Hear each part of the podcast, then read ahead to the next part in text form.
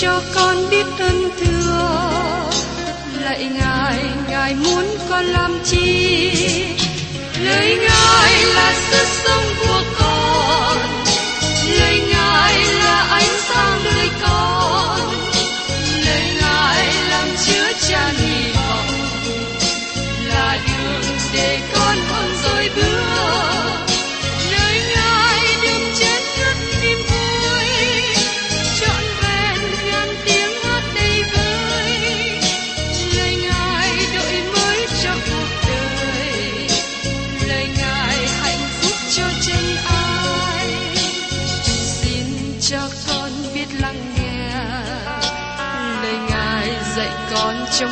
sống xin cho con biết lắng nghe, lời ngài đừng theo bước đời con.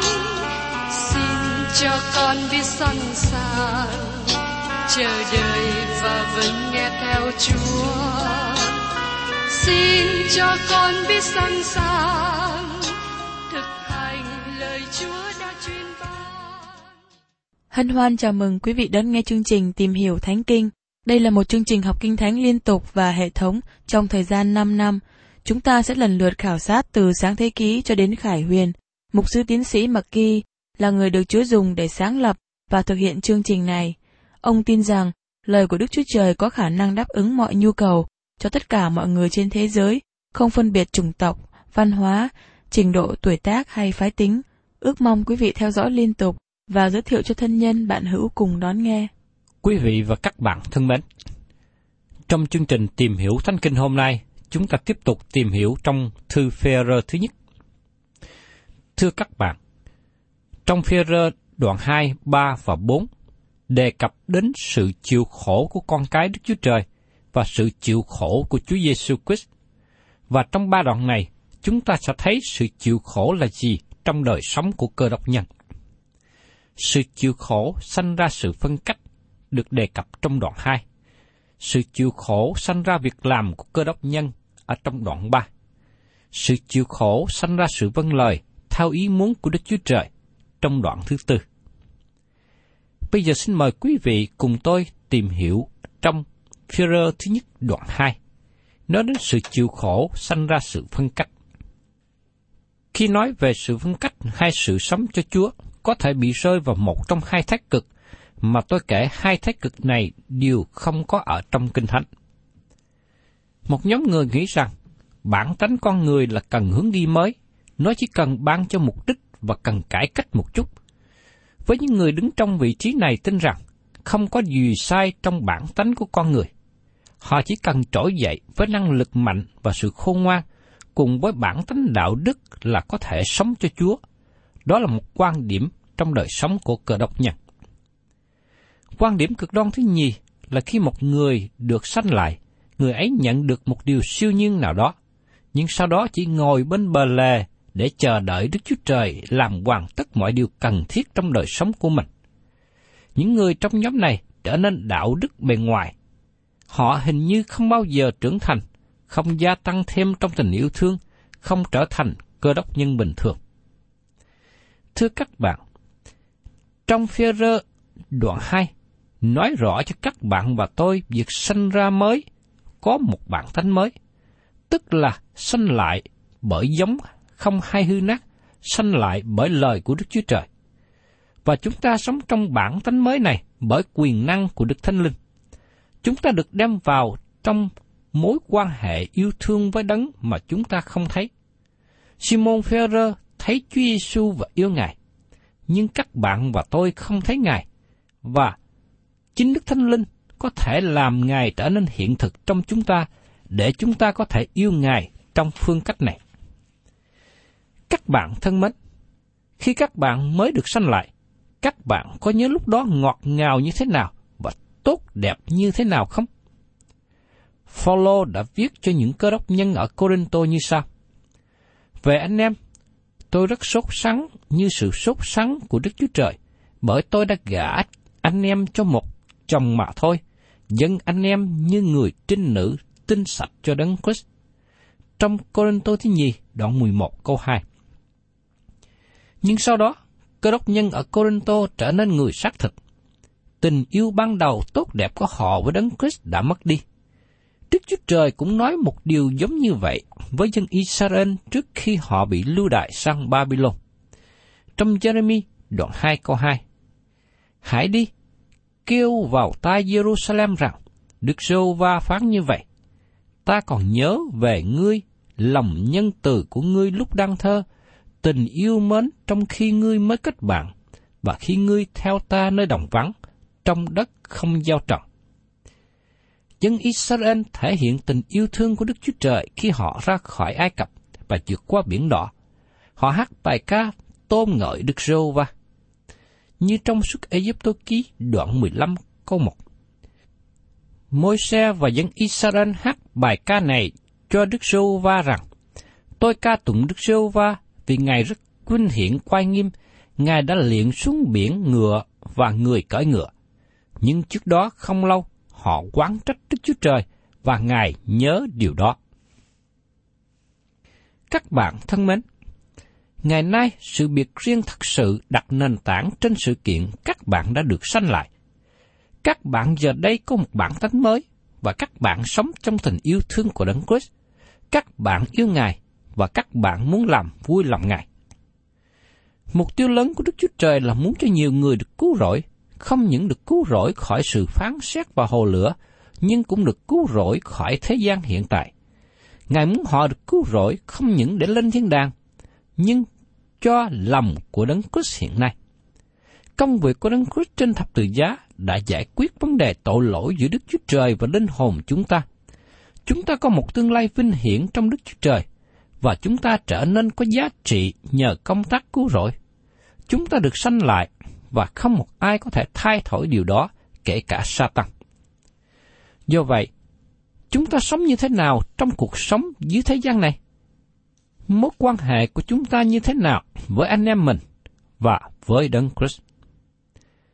Bây giờ mời quý vị cùng xem trong phi thứ nhất đoạn 2, câu 1 đến câu 2.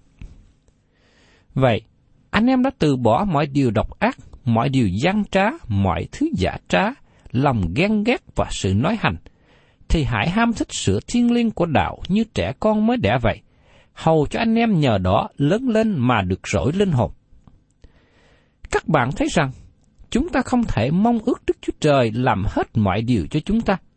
Ngài có một số điều cho chúng ta làm cho chính mình. Trước nhất, có một số điều mà chúng ta cần phải bỏ. Trong thư Phaolô viết cho các cơ đốc nhân ở Ephesos, ông nói những điều hãy bỏ đi của con người cũ. Trong Ephesos đoạn 4, câu 22 đến 25, rằng anh em phải bỏ cách ăn nết ở ngày trước, thoát lốt người cũ là người bị hư hỏng bởi tư dục dỗ dành, mà phải làm nên mới trong tâm trí mình. Mặc lấy người mới, tức là người đã được dựng nên giống như Đức Chúa Trời trong sự công bình và sự thánh sạch của lẽ thật. Như vậy, mỗi người trong anh em phải chừa sự nói dối. Hãy nói thật với kẻ lân cận mình, vì chúng ta là chi thể của nhau. Phaolô cũng dùng các hình ảnh khác nữa để diễn tả cho cơ đốc nhân ở Corinto. Và điều này được chép trong thư Corinto thứ nhất, đoạn 5, câu 7 đến câu 8. Hãy làm cho sạch men cũ đi, hầu cho anh em trở nên bột nhồi mới không men, như anh em là bánh không men vậy vì đấng Christ là con sinh lễ vượt qua của chúng ta đã bị giết rồi. Vậy thì, chúng ta hãy giữ lễ, chớ dùng men cũ. Chớ dùng men gian ác độc dữ, nhưng dùng bánh không men của sự thật thà và của lẽ thật. Khi dân Israel giữ lễ vượt qua và giữ lễ bánh không men, họ không được ăn bánh có men. Điều đó có nghĩa rằng họ không được trở lại đời sống cũ mà họ đã sống trước đây. Họ được ăn ở một nơi mới, một loại bánh mì khác biệt, và nó có nghĩa rằng làm cho người ấy tăng trưởng. Giống như thế, Phaolô đang nói với cơ đốc nhân ở Corinto, khi họ đến với Đấng Christ, họ cần phải bỏ đi men cũ mà nó biểu tượng cho sự độc ác, gian xảo trong đời sống. Các bạn thấy rằng chúng ta chẳng hề trở nên trọn vẹn trong đời này, bởi vì chúng ta sẽ không hề bỏ hẳn được bản tánh cũ. Führer khuyên dạy, vậy anh em hãy từ bỏ mọi điều độc ác. Sự độc ác là gì? Đó là sự căm giận. Nó có nghĩa là sự giận dữ mà không có tinh thần tha thứ. Các bạn hiện nay có mang sự cay đắng trong lòng hay trên vai mình không? Do các bạn làm chứng về việc được tái sanh và yêu mến Chúa Giêsu và những người xung quanh không phân biệt được. Nhưng nếu các bạn giữ sự căm giận trong lòng, thì đó là điều không tốt. Các bạn cần phải bỏ nó đi. Phêrô cũng khuyên, hãy bỏ đi mọi điều gian xảo. Sự gian xảo tức là dùng sự khôn ngoan để cố gắng làm cho mình trở nên tốt hơn người khác. Như trường hợp của ông bà Anania và Sipera. Họ dùng sự gian xảo này khi họ cố gắng trình ra sự dân hiến lớn của họ cho hội thánh. Đó là bản tính cũ mà các bạn và tôi thường hay làm, thường hay mắc phải. Phaolô giải tiếp, hãy bỏ mọi thứ gian trá, lòng ghen ghét và sự nói hành. Người sống trong sự giả trá hay giả hình là cố gắng tỏ bài những điều mà chính họ không có. Họ nói hành người khác trong khi người khác không có. Họ nói xấu điều khác, những điều mà người khác không có làm. Đời sống cơ đốc nhân cần ham thích sữa thiên liêng của đạo như trẻ con mới đẻ dậy. Người tin nhận ham thích lời của Chúa giống như trẻ con ham thích sữa. Thưa các bạn, tôi có đứa cháu ngoại nhỏ, cha mẹ nó thường hay gửi cháu bé này cho vợ tôi giữ vào ban ngày. Và tôi nhìn hình ảnh của nó. Khi đến giờ bú sữa, vợ tôi bảo nó nằm xuống và vợ tôi đưa bình sữa cho nó. Nó rất mừng, đưa cả tay và chân lên hoạt động, cầm bình sữa và cố gắng bú một cách hăng say cho đến khi cạn bình. Khi thấy thế, tôi nói rằng, ước gì các tín hữu trong hội thánh ham thích lời của Đức Chúa Trời giống như đứa trẻ này thích sữa. Các bạn thân mến, nếu không ham thích lời của Đức Chúa Trời, các bạn không thể nào tăng trưởng trong ân điển và trong sự nhận biết đấng Christ. Các bạn không thể nào phát triển đời sống cơ đốc nhân. Các bạn chỉ là một em bé. Các bạn nhớ rằng, em bé và người trưởng thành cũng đều là con người, nhưng ở hai giai đoạn phát triển khác nhau. Em bé nhỏ cần sữa để phát triển trở thành người lớn. Nhưng làm cách nào cơ đốc nhân tăng trưởng? Cơ đốc nhân tăng trưởng bởi nhờ lời của Đức Chúa Trời. Không có sự tăng trưởng khi xa cách lời của Đức Chúa Trời. Tôi nhận được thư của một số mục sư nói rằng, trong hội thánh của họ có nhiều trẻ em. Họ nói đến những người chưa trưởng thành trong đời sống tâm linh. Mục sư kể lại rằng, họ phải tốn nhiều thời giờ để bồng ẩm những trẻ em thuộc linh này. Những trẻ em này nên đạt đến mức trưởng thành để không cần phải bồng ẩm luôn. Họ có thể tăng trưởng nếu họ ham thích sự thiên liêng của đạo, tức là ham thích lời của Đức Chúa Trời. Sửa thiên liêng, tức là lời của Đức Chúa Trời. Tôi ý muốn nói đến toàn bộ lời của Đức Chúa Trời. Chúng ta không nên phát triển đời sống thuộc linh bởi nhờ một vài câu kinh thánh chỗ này và chỗ kia. Chúng ta cần có đầy đủ lời của Đức Chúa Trời để tăng trưởng. Giống như chúng ta cần ăn uống đầy đủ. Dĩ nhiên, khi trẻ em lúc còn nhỏ thì ham thích sữa, nhưng thời gian sau đó khi lớn lên, thích ăn cháo, ăn cơm, ăn thịt, ăn cá, ăn trái cây, vân vân. Các bạn cần có sự bổ dưỡng trong tâm linh nhờ toàn bộ lợi của Đức Chúa Trời. Và tiếp đến trong phía rơ thứ nhất đoạn 2 câu 3. Nếu anh em đã nếm biết Chúa là ngọt ngào. Chữ nếu trong câu này nên dịch là từ khi. Từ khi anh em đã nếm biết Chúa là ngọt ngào.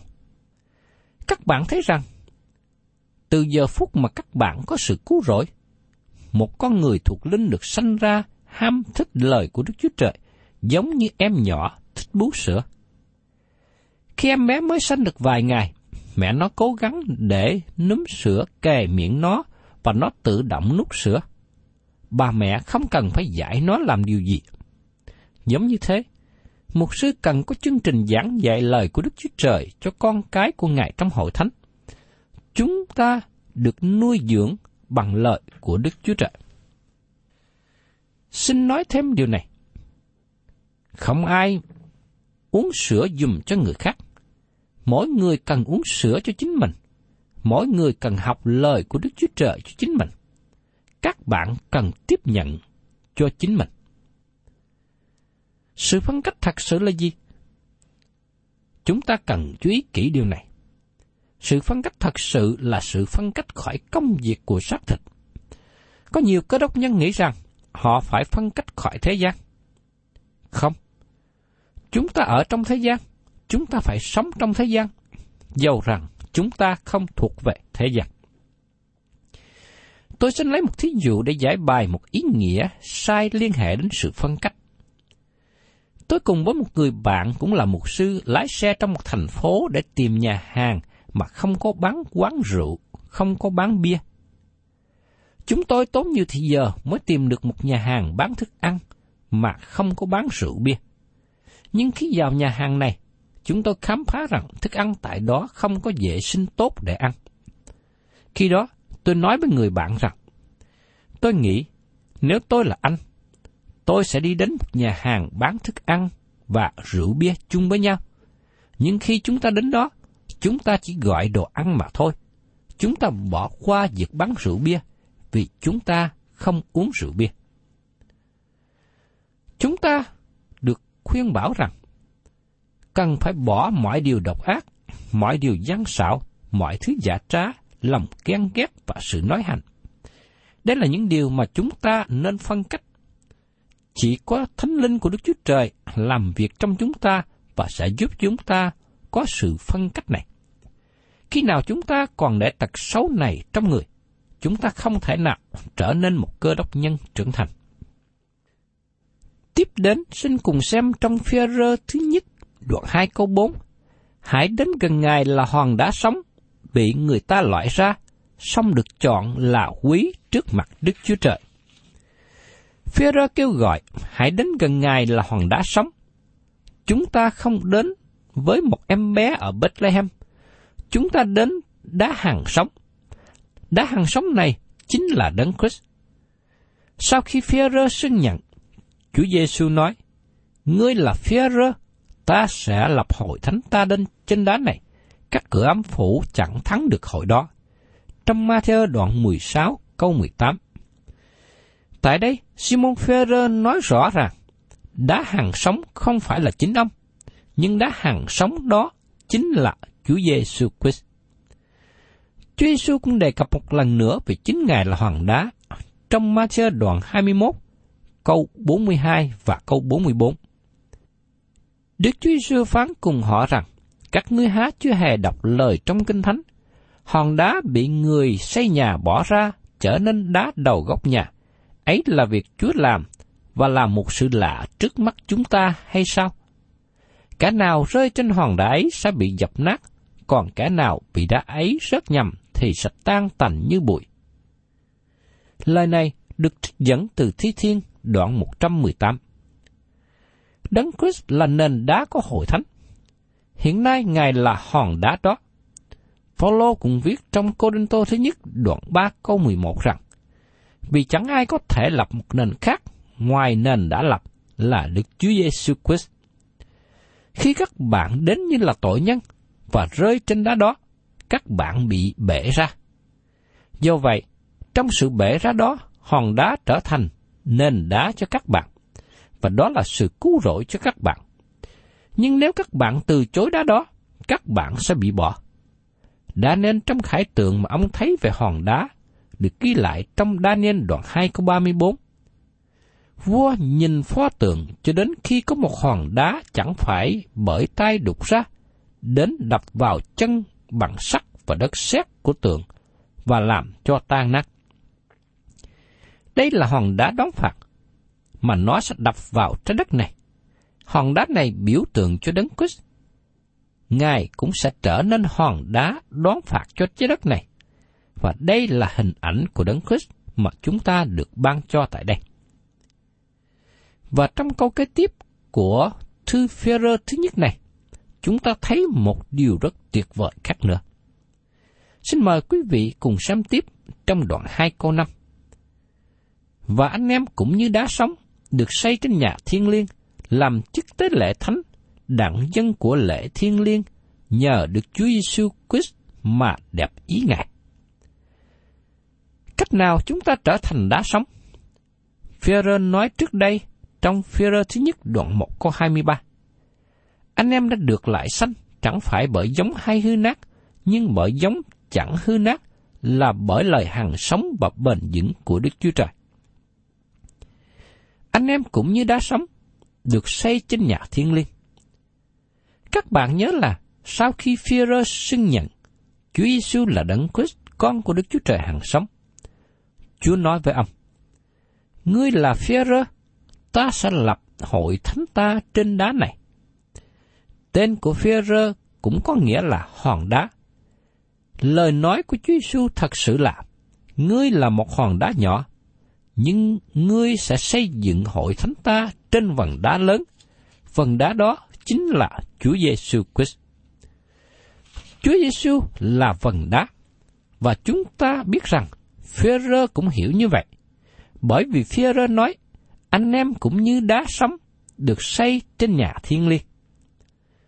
Cũng giống như Phêrô, chúng ta chỉ là một hòn đá.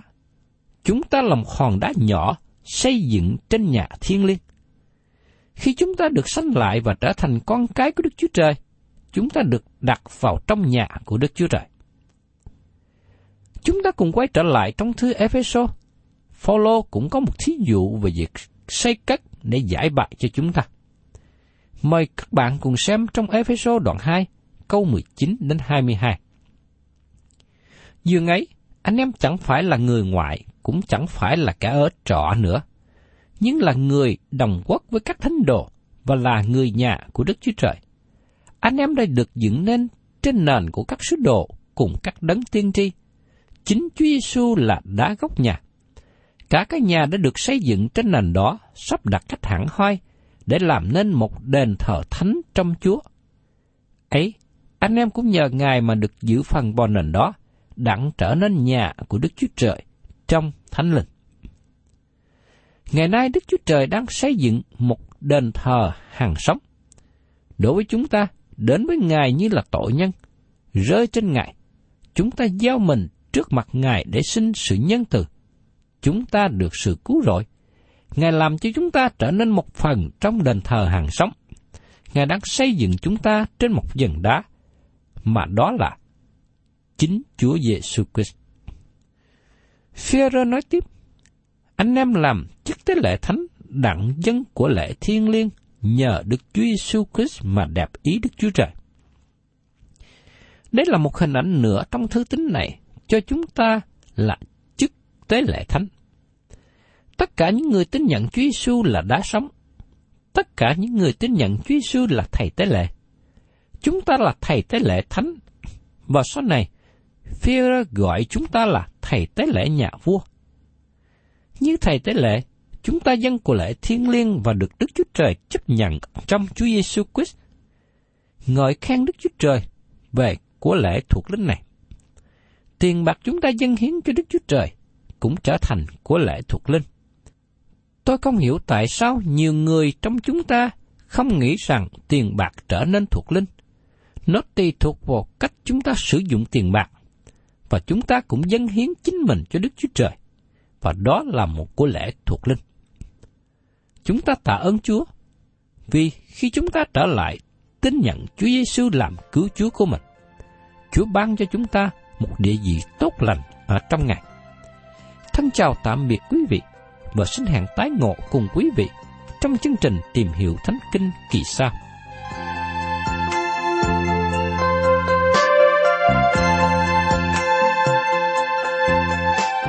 Cảm ơn quý vị đã đón nghe chương trình Tìm hiểu Thánh Kinh.